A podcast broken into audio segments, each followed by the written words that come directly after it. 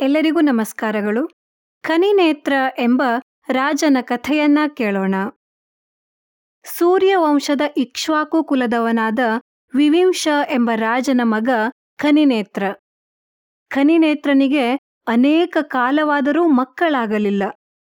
ಆದ್ದರಿಂದ ಈತ ಪುತ್ರ ಪ್ರಾಪ್ತಿಗಾಗಿ ಪಿತೃದೇವತೆಗಳಿಗೆ ಮಾಂಸಾಹಾರದಿಂದ ಶ್ರಾದ್ದವನ್ನ ಮಾಡಬೇಕು ಎಂದು ನಿರ್ಧರಿಸಿದ.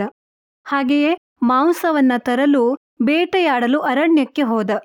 ಅಲ್ಲಿ ಒಂದು ಜಿಂಕೆ ಈತನ ಎದಿರು ಬಂದು, ನನಗೆ ಮಕ್ಕಳಿಲ್ಲ, ಈ ದುಃಖವನ್ನ ಸಹಿಸಲಾರೆನು, ನನ್ನನ್ನ ಕೊಲ್ಲು ಎಂದಿತು ಆಗ ಇನ್ನೊಂದು ಜಿಂಕೆ ಅಲ್ಲಿಗೆ ಬಂದು, ಅಯ್ಯ ರಾಜನೇ, ನನಗೆ ತುಂಬಾ ಮರಿಗಳಿರುವವು.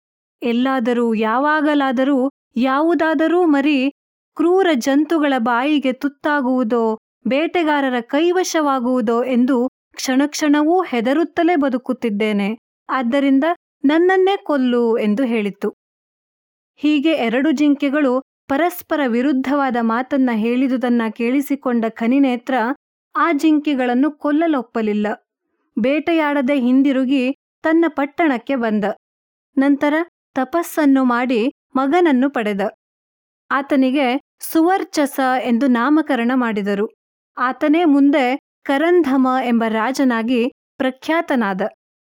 ಧನ್ಯವಾದಗಳು.